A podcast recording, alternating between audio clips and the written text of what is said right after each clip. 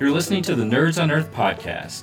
If you like the Marvel Cinematic Universe, or role-playing games like D&D, Starfinder, or board games like Zombicide and Wingspan, or comic books like X-Men, or the Avengers, or Star Wars, plus all sorts of nerdy things, all in between, then Nerds on Earth is the place for you. This time we're interviewing Rick Sandage of the Find a Path podcast, a great show that is playing through the Mummy's Mask adventure path for the Pathfinder role-playing game. Welcome, nerds. Well, hello, Rick. How are you? I'm doing all right, Clay. How are you doing today? I'm doing great. Thanks so much for chatting with me. This has been a lot of fun. Yeah, of course. Yeah, so for folks who don't know, you are Rick from Find the Path podcast and Nerds on Earth. We discovered you guys or you discovered us. I don't know how it happened, but through that we we developed a friendship and now you and I chat frequently in the Nerds on Earth Slack channel. But I swear, I think this is the first time that we've actually talked voice to voice. Yes, this is our first, uh, well, not face to face, but quasi face to face conversation. uh, so this is fun. This is fun for me, just getting to to talk with you. But mainly, I wanted folks to get to know you because if folks do listen to Find the Path, they realize that you do not like talking about yourself.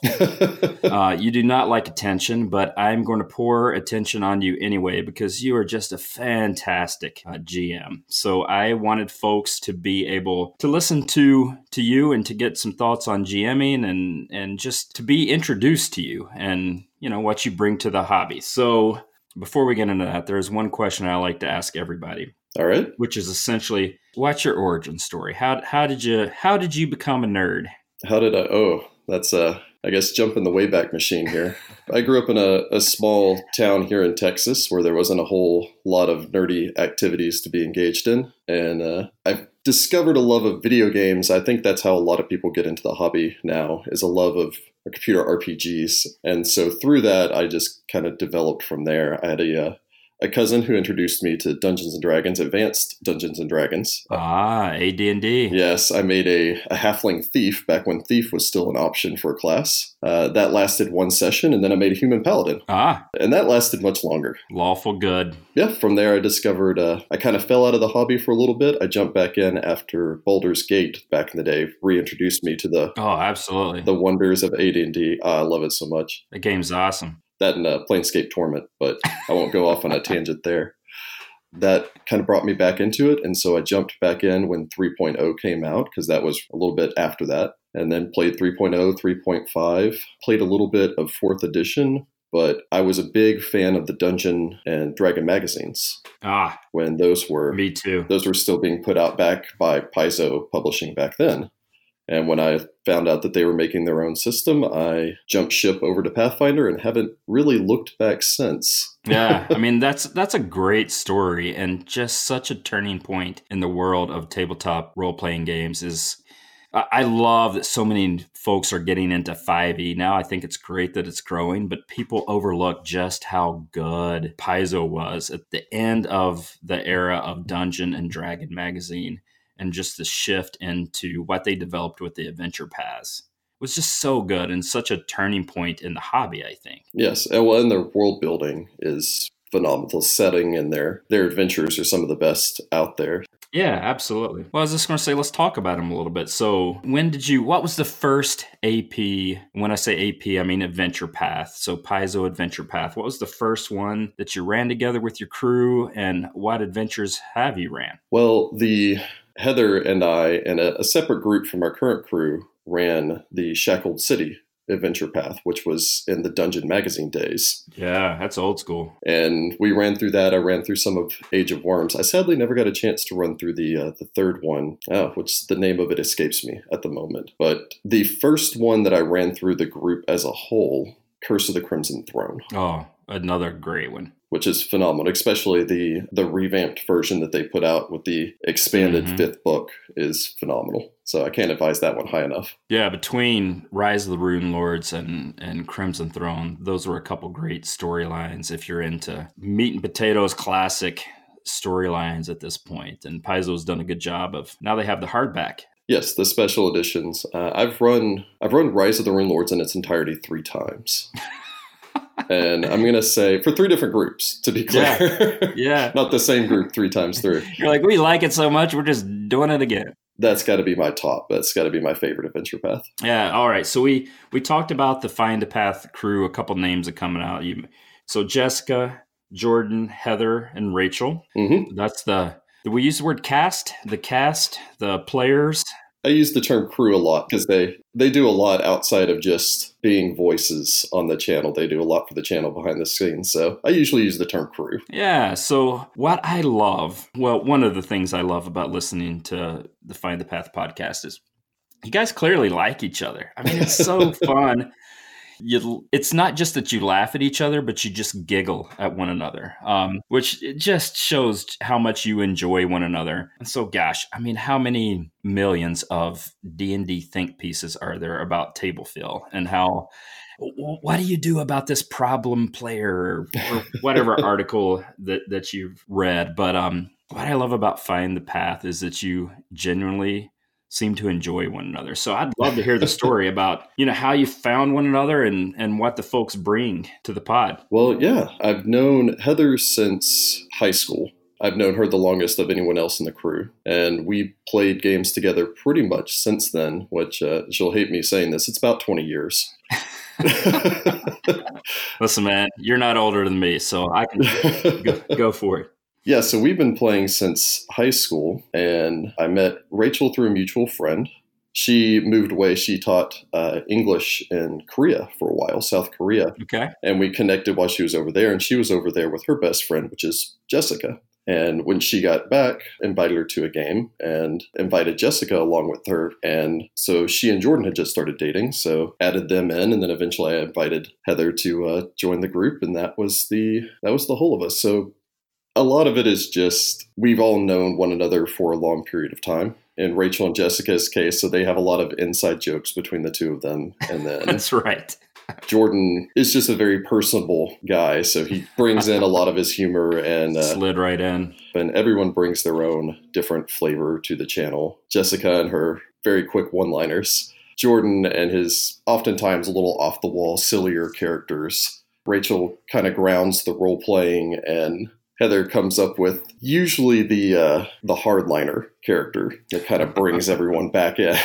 so which is which is a nice character to have. Yeah, a, a, little bit of sandpaper against some of the others is is good. Yeah. What's great? I mean, what a gift that you guys get to play together, really, and yeah, and you you share that gift with us through recording it. Yeah, and it's and everyone else out there. I mean, you start a, a project like this, and your first concern is the haters and the detractors and such, but no, our our community that has grown up around this podcast, that's grown up around this story, have been some of the best people I've ever had the pleasure and the honor of making their acquaintance. And I just look forward to getting a chance to meet more of them in the coming years. yeah, yeah, absolutely. Well, you mentioned just briefly Rachel's role play. And so I want I want to talk about Rachel a little bit. Because man, she is such an asset at the table. And so she's just got this great instinct. And one one thing that's great about role playing games is everyone just goes off on side tangents and they're giggling and they're talking and that's part of the fun, right? But mm-hmm. she has such a great instinct about pulling those conversations back into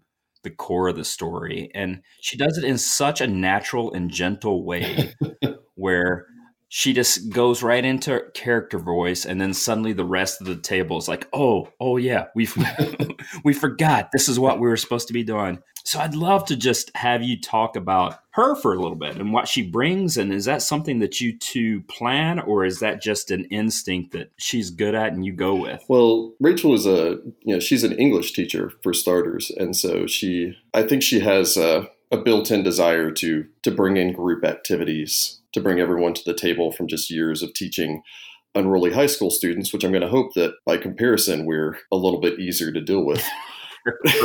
exactly. And so, kind of keeping everyone focused on that. And there's a lot of times that while Heather and Jordan are going off on their their nerdy tangents or morality debate between Heather and Jessica that a lot of times I'll see Rachel sitting there watching what's going on, absorbing the information, and then bringing it, steering everyone back in. So she's a definite asset to have to the table and and keeps everyone focused on the role playing side of things. Yeah, I mean, she's almost she in in ways she almost becomes an assistant GM. Yes, which which is so great. I I can just see how it and it's subtle and it's subtle and it's so gentle how she does it, but it allows you to not have to worry about that one thing of always bringing it back. You can you can worry about other things. Definitely definitely and i think a desire to know all of the other characters backstory drives a lot of her role playing where she's just trying to pull yeah. Onuris's backstory out of him by his teeth sometimes. Yeah yeah. No it's it's good. All right this is the this is the part where you don't like uh we're, we're going to pivot and talk directly about you Uh-oh. which i which i know you love you as a GM specifically, or gosh, the one thing that you're just fantastic at are your your flavor descriptions. Thank you. And just the way uh, every piece of combat, you just great where it's just like, and you sidestep and it's a vicious strike. There's always the word vicious in there, which I love. Vicious, yeah, yeah. It's it's so great, and what I love about them is that they're simple. Mm. and they're brief. It's usually it's usually just a phrase or at most uh, a couple phrases. Right. And I think what's so great about that is, gosh, not to call in, you know, other. We've all listened to them where it seems like the the DM just took an online creative writing class and they right. just get these overwrought, flowery nonsense descriptions. The purple prose, yeah the purple prose the Chris Claremont from the from the '80s X Men. Which so is that a skill uh, that you have intentionally tried to hone? Is that just is that just who you are, and you just found you had a natural talent for kind of these succinct quips or let's talk about that a little bit uh, yeah yeah i think it is something that i've developed over the nearly two decades that I've been running games, I've kind of always just held to the adage that if it's worth spinning an action on, it's worth spinning a sentence describing the action. Yeah, that's a that's great. I think it adds a level of uh, of immersion to the world, and I found that I've stepped it up a great deal in the the podcast and thereby extension in my other games, just because I can't show people right what's happening. I can't. You don't have a, a battle mat in front of you mm-hmm. where you mm-hmm. can just see it. So you have to add in all those descriptions and flavor text. And the other half of it is a lot of times outside of combat. I'll use it for a little bit of filler time where I'll start saying things where I'm just describing someone walking down the road because I'm in the meantime reading through the book and preparing the next section. I do it a lot of times to buy time. If there, if suddenly someone's like, you know, I think I'm going to stop by an alchemy shop, and I'm like, oh well, Great. You know, as you make your way down the street, the sun beating down on you and all the rest of this, just to try to buy myself some time to look up what the name of the alchemy shop is. right. which is which is much better than the ums and the likes and the stuttering that that could come from that. Yes, we're all a little guilty of that. We all have our filler words. Absolutely. Absolutely. It, it makes us human. It's fine. It's true. Yeah. All right, so the same thing on skills skill checks. Gosh, you're so good at skill checks and you know, the Pathfinder system that's one of the great thing. I, I, love the skill point system of the Pathfinder system, and you can just really customize a character, and you can you can create a skill monkey. You can, or for Jordan's case with Sudi, seemingly have no skills in so many of the skills checks, and he's like, "Oh, untrained. I don't have that." But talk about skill checks for a little bit because mm-hmm. you're a master at that as well. And is that something that's come from practice, or has that been an area that you just naturally drifted? Toward? Uh, some of it's come from practice. Uh, like you were just saying, I, I love the skill system. I find it's a, it's a fairly elegant elegant way to to kind of sum up what a character can do in the world. Yeah. And it, sometimes funny things will come out of it where Jessica's character has a shockingly high knowledge geography. So despite the fact that she's never left the city, apparently she took a lot of geography courses in prep school. So but no, I, I love the skill system just because it adds that extra level of, of also randomness when you can't take 10 to failed climb checks or failed knowledge religion checks if suddenly someone just can't remember what this person's name is. Well, and skills are just so underrated because it's such a yes a wonderful evocative way to bring in exposition, to allow new actions to take place, to bring character understanding without explaining it in in a rules heavy sort of way, uh, to bring it out narratively. I just love the system. Definitely. And I also love that you rely on so many different skills. Not to disparage others, but we we've also heard, and it's everything's a perception check, right? It's perception it is hands down the most used, yeah. Or stealth. You know, I mean, and everybody does it. They they get into a core three or four skills that they just go into. But I also love that you do a nice job of bringing in some really obscure skills in a way that feel natural and logical in the situation. One of the selling points I think for the Mummy's Mask Adventure Path actually is the fact that since it's dealing with a lot of archaeology and a lot of delving into these tombs, that I actually get to use the appraise skill right. all of the time, which is yeah. something usually that just kind of gets shuffled to the back. That that's not a combat skill. We actually use the background skill mechanic from Unchained, the Pathfinder okay. Unchained book, which lists certain skills as being background skills. They're not the ones that you use in combat. They're things like knowledge history and linguistics and appraise. And the background skill system gives you two extra skill points every level, but you can only put them into background skills. And I really liked that system because it fleshes that out. I add in an extra requirement with my players that they have to put one of those ranks in either a profession or a craft or a perform. And so that's why sometimes I think it's been brought up once or twice that Citra has craft painting. Oh wow, yeah. And so it's it's an obscure thing that no one would normally take that she has craft painting, or uh, that Jessica has profession uh, black marketeer from her gang days that she knows her contacts and knows how to smuggle. I have profession emailing. That's what I bring to the. But it shows you how the skills checks can bring alive these professions, and yeah, I love if you know. I'm sure there's. We mentioned previous. There's so many new folks coming to the hobby, and a lot of folks coming through D&D 5e yes. and they're listening to this and they're like, whoa, like Pathfinder has so many different skills. How do you keep it together? And gosh, a guy like me, I I love just the scope and the breadth of the rules of Pathfinder and just the ability, the customization, and those sort of things. Definitely. So, if folks are listening by this point, they're getting a nice deep dive into nerdery. And you know, you mentioned Mummy's Mask and just the the Paizo Pathfinder Adventure Path. It's just built around essentially ancient Egypt and those skills. And yes, you can just do so much with the system and the rule set and so, since we're talking about the rule set, that's what I want to talk about next. it's, you know, you and you and I chat in the Nerds on Earth Slack channel, mm-hmm. and gosh, there's folks that are talking about their 5e games and their home brews and their all sorts of things. And you know, if we're listening to the Glass Cannon podcast, we're talking about this stuff all the time. Rules questions come up all the time. Of course, yeah. And folks, folks will ask me, or they'll at, they'll ask Jaws, another person from Nerds on Earth, or and then. it's almost like a running joke where I just tag you I'm like, we got to ask Rick. I, I, appreciate it. There is literally no one who knows the rules better than you. Like you have absolute mastery of the rules. Well, thank you. here's here's what's great is you are not a rules lawyer, lawyer at all.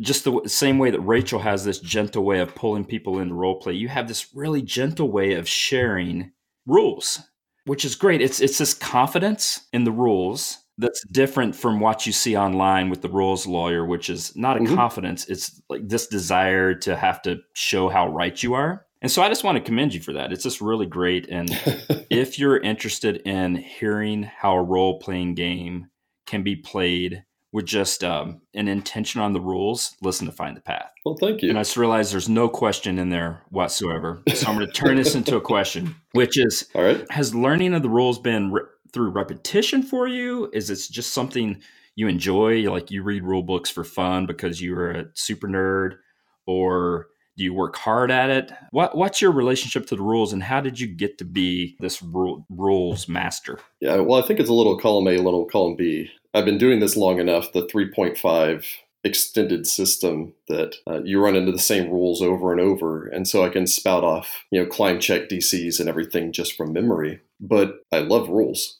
uh, in large part because uh, I find that the, the lighter a system is on the rules, the more a, a GM's inherent bias can come in. Mm-hmm. And so if I don't want someone to climb over a brick wall, I can set the DC to 25 if I can have it be whatever difficulty I want it to be. But since I have a rule set that says this is specifically what the climb check for a wall is, then it forces me as a game master to simply adapt and not just bend the rules to my whim. Beyond that, I think it's, I like the idea of fairness. Yeah. I think all in all, that's probably where a lot of my focus is. Is just making sure that for everyone, yeah. they're having fun because it's fair. Yeah, and gosh, and that's such a way. Oh yeah, you you want it to be fair, and mm-hmm and you're like, hey, we're playing by the same rules here, all of us. And so, it, for folks that are that are new to role playing games, and rules are something that's they're out of fashion now, right? I, I see People that. don't a lot. like rules, Yeah. but for yeah, I mean, you just hear it all the time. And but for folks that are new to it and understanding that we're all playing by the same rules here is actually something that's helpful, and it knocks down a lot of those little minor quibbles and stuff that comes up at a table. Well, and, and conversely, unless you have one of those Right. rules lawyers you were talking about before at your table, you know, if you get a rule wrong, the Paizo rule police aren't going to show up at your door and tell you that you're Right. having bad, wrong fun. Right. Right. I think everyone should. The, the primary goal is to, of course, have fun.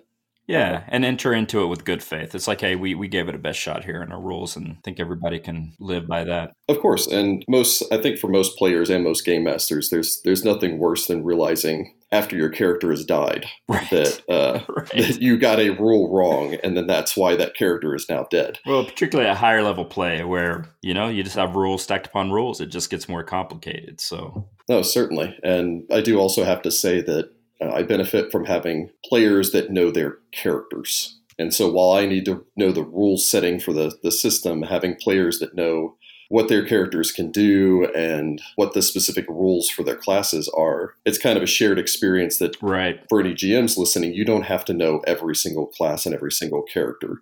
You just need to know how the monsters work and trust that the players will know how their abilities are supposed to, to function. Yeah, it is really a gift. You, you do have a smart table that all the players know their characters well and the rules around the characters well. Absolutely. But I do want to say, you know, you mentioned your 20 years of experience. I have 20 sided die that are twice as old as that. And I still am just dumb as a rock when it comes to rules. And that's one thing I appreciate about you and Find the Path. You're just smart, man. You just know, you just know a lot of this stuff. And I learn through listening, and it's great. So, Well, I hope a lot of other people feel the same that, that they're learning the rules better just by listening. Yeah, I think so. And and I, I hear that a lot just adjacent to your podcast. Podcasts are such a great thing for that that Yeah. I've learned even listening to other actual plays out there. I've learned new storytelling techniques from them, new ways to approach and portray the story for my own podcasts just from from listening to them. And I think the uh, the rising tide lifts all ships. Yep. We're all improving on one another until we reach some sort of zeitgeist. Well, how about that? How about using that terminology? Well, you just you just set up the perfect transition because Mhm. you used the word storytelling. Yep. And so I was going to transition to say that hey, we've talked about the rules, but it's a balance, right, with the story of the game. And if folks are current, I want to be very spoiler free here. Absolutely. if folks are current listeners of Find the Path, you're at what, 52, I think, episode 52, 53. I don't know where we'll be when folks listen to this. Yeah, we're we're approaching 54, which is going to be our our one year mark. Oh, great. So if folks have listened the entire year, they'll know that recent episodes, you have done some fun little callbacks to story threads that are what, 25, 30 episodes previous. and it's just it's just been great and, and it's been great to see those you didn't rush them it, it wasn't heavy handed you just you just played the long game and so i also want you to address part of the storytelling side we've talked about the rules the storytelling side and you as a gm how you keep track of those story threads just to bring them back later well, I'm a huge fan of foreshadowing. It's kind of the uh, Mhm. it's the simplest like literary device to reward people for listening to previous episodes. And so I like to foreshadow. Uh, I like to side shadow, which is basically foreshadowing, but it goes nowhere. Uh, which with a storytelling game, it's always a little difficult to foreshadow certain things because you never know how the dice are going to end up rolling. And so I'm fortunate when when a player decides to take a single course, when they decide to to pick up a magic item that 25 episodes later might have an unforeseen consequence that they have that item right yeah that it works out well for me because I didn't I don't know whether or not that was foreshadowing because I'll get to use it later or side shadowing which is I put this in and then nothing comes of it. hmm As far as introducing elements, uh, I really like to read ahead a few books. One of the examples I can I can give without going too spoilery into details is there's a uh, there's a prominent NPC in book two, which is where we are right now, that is introduced in book two if you're reading through the books. But I decided to introduce early on, I think in the mid teens, I think like episode thirteen or fourteen, because an opportunity presented itself Ah. in book one. And it just kind of it ties everything together. It gives kind of a sense of verisimilitude to the world where this person doesn't come out of nowhere. Everyone already has a pre-existing connection to them. And my, my players are Yeah. are really good at providing me with uh, with backstories and asking me with their characters' histories. I'm looking for a, a parental figure that's someone in the city that I could work with, or like what noble houses are in the city that I can then tie back in. Yeah. That little bit of collaboration. And it works well because I can then start dropping plot lines, you know, in the mid 20s that won't pay off unless until episode 80. Once we get into the third book, because I've started introducing elements there. So it's it's never too early to start foreshadowing what will come next, just so things don't seem odd or surprising. And that's the tiniest little thing that can be done. Like you said, just reading ahead in the books and just just giving it just a little bit of forethought.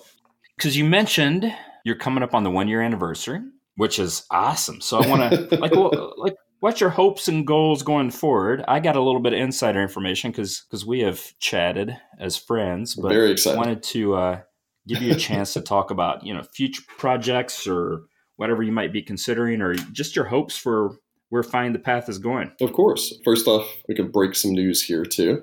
We do have our, our YouTube channel. We're planning on expanding our content on there. It's it's fallen a little bit by the wayside since we've been focusing so much on the podcast, but we're planning some interview and some coverage at PaizoCon this year, so that's going to be a lot of fun. We're planning on expanding the the blog this coming year, giving a lot more focus to adding content on there, not just GM tips and advice, which uh, you can get basically anywhere more specific content towards what people usually ask us about, even rules clarifications, which I get asked fairly commonly. I bet you do. yeah, but no, our, our big upcoming project is uh, it's been in the works for a while now. Is doing a a lore series, not related directly to the podcast, but actually to the the setting. And Golarion. yes, I'm a I'm a huge Mhm. fan of the. I believe the the term that they're using for second edition now is the the Age of Lost Omens setting. Mm-hmm. And so we're planning on releasing some episodes that, that tie into what we're doing in Mummy's Mask, but also just exploring the world that we don't get to talk about that's outside of the Osirian setting where we're currently playing. We're hoping to to launch that here shortly and then provide Mhm. that on a, uh, I guess, tri-weekly is the proper. I don't know if that's Tri-weekly once every three sounds great. weeks. Yeah, and that should hopefully be dropping by June at the latest. Yeah, that makes me happy. I love lore. I'm a total lore nerd, and I love Golarion. I love what Paizo has done there. I'm really excited about how they're setting up their setting for their second edition. Definitely. And since we've talked a little bit about second edition that's coming out this August, this is a big deal in the world Oh, of yeah. I mean, people forget that first edition was eating D&D's lunch for a while. It was an, even despite the incredible name recognition of D&D, Mhm. Pathfinder first edition was the number one role-playing game for a while until 5th edition came out. And so for for Paizo to be coming out with second edition, that's a big deal. And so I don't know, have you played it any? Like let's talk second edition for a little bit. So what are your thoughts? I haven't played second edition. Uh, we did participate in the playtest and gave our feedback and everything there. I'm looking Okay. forward to getting a chance to play second edition because it will be available at PaizoCon this year. Oh, So that's going to be a lot of fun. Well, I mean, the game will not be launched, but they will be running tables of second edition Sure. there. little early So- look. Yeah. Yeah. So far my my views on it have been generally positive. They they've streamlined some of the rules. I don't like to use the term simplified Mhm. because the depth of the rules is still there. They've just taken things Thank goodness. of course. I'm, I'm, obviously I'm a fan of that. Uh, That's right. I don't want any of this rules light, silly business. No, absolutely. And they've they've taken some of the rules. They've just kind of condensed down the skill system. The the three action economy Is that they're awesome. using, where instead of having action types, yeah, the the just having three actions is a is a great way to encourage players to to get more out of their turn. Than I can't count the number of times that a spellcaster has gone. Okay, well I cast this spell, and I'm like, okay, well you have a move action remaining. Yeah. And they're like, no, nah, just stand here. So, you know, having a three action Try economy something. means that Yeah. people are going to get more use out of that. And one of the things that I've heard brought up on a number of different podcasts, and I can agree with this, is uh, sometimes the combat will get a little bit into a, a five foot dance around the battlefield. Hmm that people just kind of stay in place because you want to get full attack actions or you want to be able to cast these longer casting time spells, such as a summoning spell.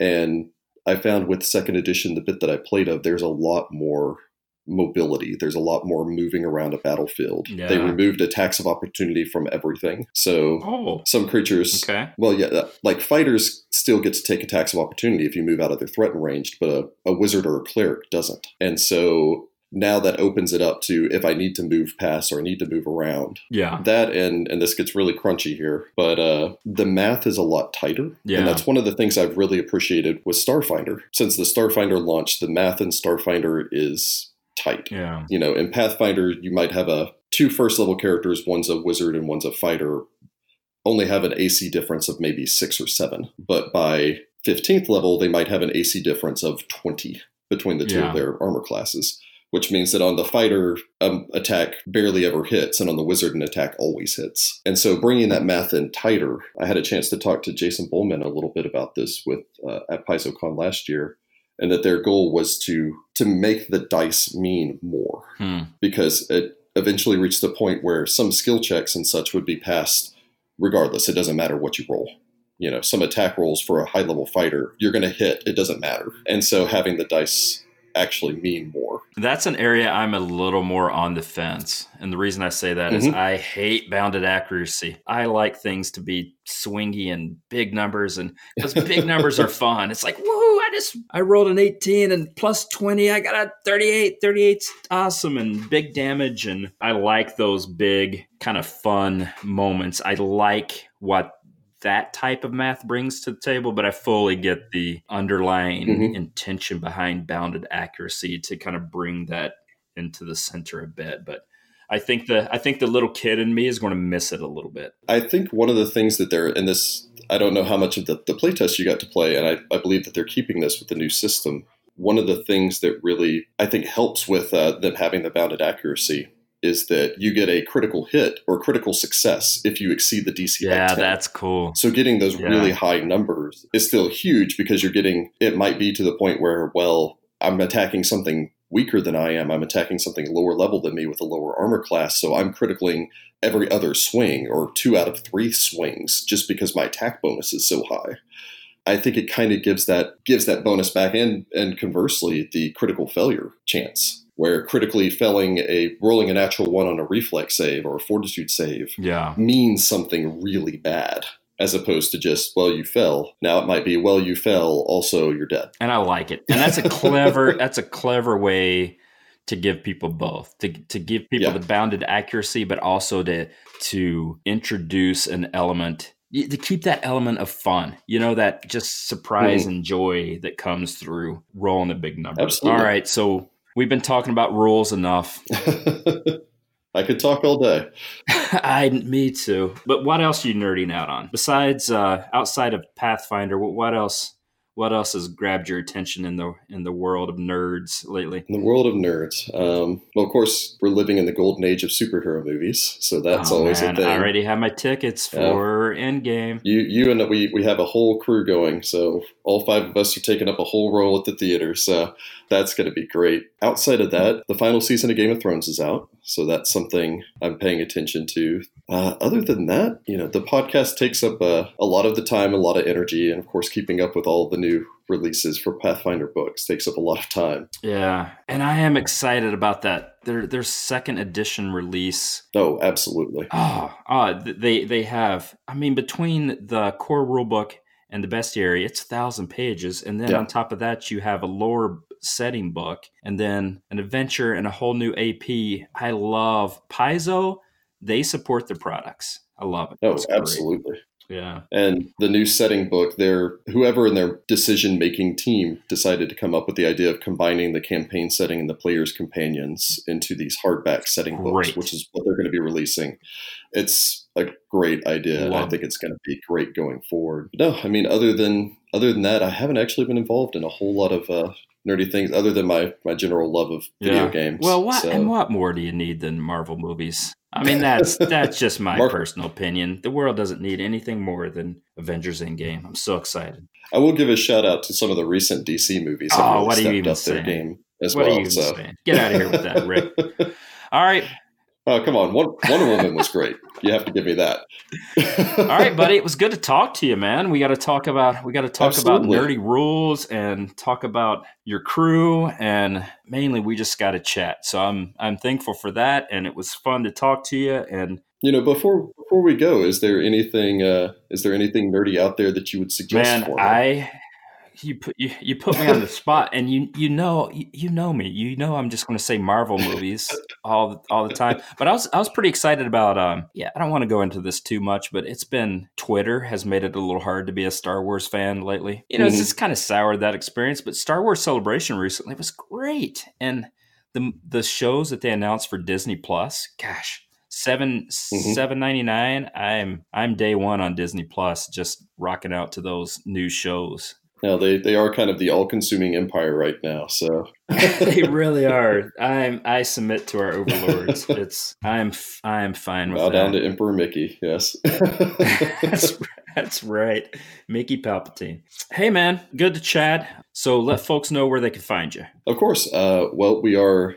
The Find the Path podcast is available at uh, our website, which is find-path.com. Uh, you can, of course, find us on all of your favorite apps, especially if you're using uh, iTunes and you enjoy what you hear. Please leave us a review because that's always, I can never understate how important that is for all Yep. podcasts. Do that for every podcast that you listen to because it's great. It's just a little act of kindness. It helps the algorithm. We can be found on Twitter at uh, Find the Path Chan. We're on you know, Facebook and the usual social media options if you just search for the Find the Path podcast. Beyond that, we've got our YouTube channel, which we're going to be updating with a whole bunch of new interviews and behind the scenes stuff from PaizoCon. So that's going to be coming out just the beginning of June. And lore soon. And lore soon. right in that same feed, right? We're going to be putting that in our Find the Path feed. Uh, if it if it gets really popular, people have a, a strong desire to hear a lot more of it. We may eventually look at uh, making a separate feed for it, but for now, we're going to test the waters and see how people feel. Oh, I think so. Because your after parties, which are the little additional content every three episodes, are just Yes. great. A little bit of behind the scenes. I think. I think your listeners will love. They already love the after parties. I think they'll love the lore stuff. So, Well, we're definitely hoping so. So, all right, buddy. Good to talk to you, man. all right, thank you, Clive, and uh, thanks to all the hardworking nerd folk over y'all's way for all the amazing content you keep producing. All right, thank you, man. Talk talk soon. Take care. You've been listening to the Nerds on Earth podcast. We hope you've enjoyed the conversation. You can find us at nerdsonearth.com. Later, nerds.